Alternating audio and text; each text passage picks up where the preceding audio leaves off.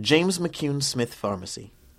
In 1824, the aged Revolutionary War hero, General Lafayette, returned to America for a tour of the nation he helped to forge. While in New York, he asked to visit the African Free School. James McCune Smith was chosen to write and deliver the welcoming address. Smith was 11 years old. Smith was a brilliant student who wanted to become a doctor. But there were no licensed black doctors in America then, so he was apprenticed to a blacksmith instead. As Smith worked the blacksmith's bellows with his one hand, he held a Latin grammar in the other and continued to study. But when he applied to Columbia College, called King's College then, he was turned down. So instead, he went to the world's top medical schools in Great Britain. In five years, he earned three degrees and graduated at the top of his class. Upon his return to New York, he opened a pharmacy at 93 West Broadway in 1837.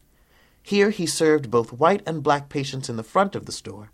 In the back, he met with fellow activists and conspired to end slavery in the South, to win the vote for blacks in New York, and to educate black youth.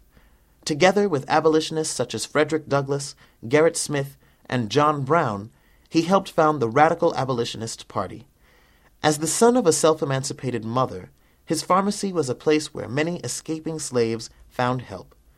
James McCune Smith worked for economic and social justice until his death in 1865, just a few weeks after the passage of the Thirteenth Amendment.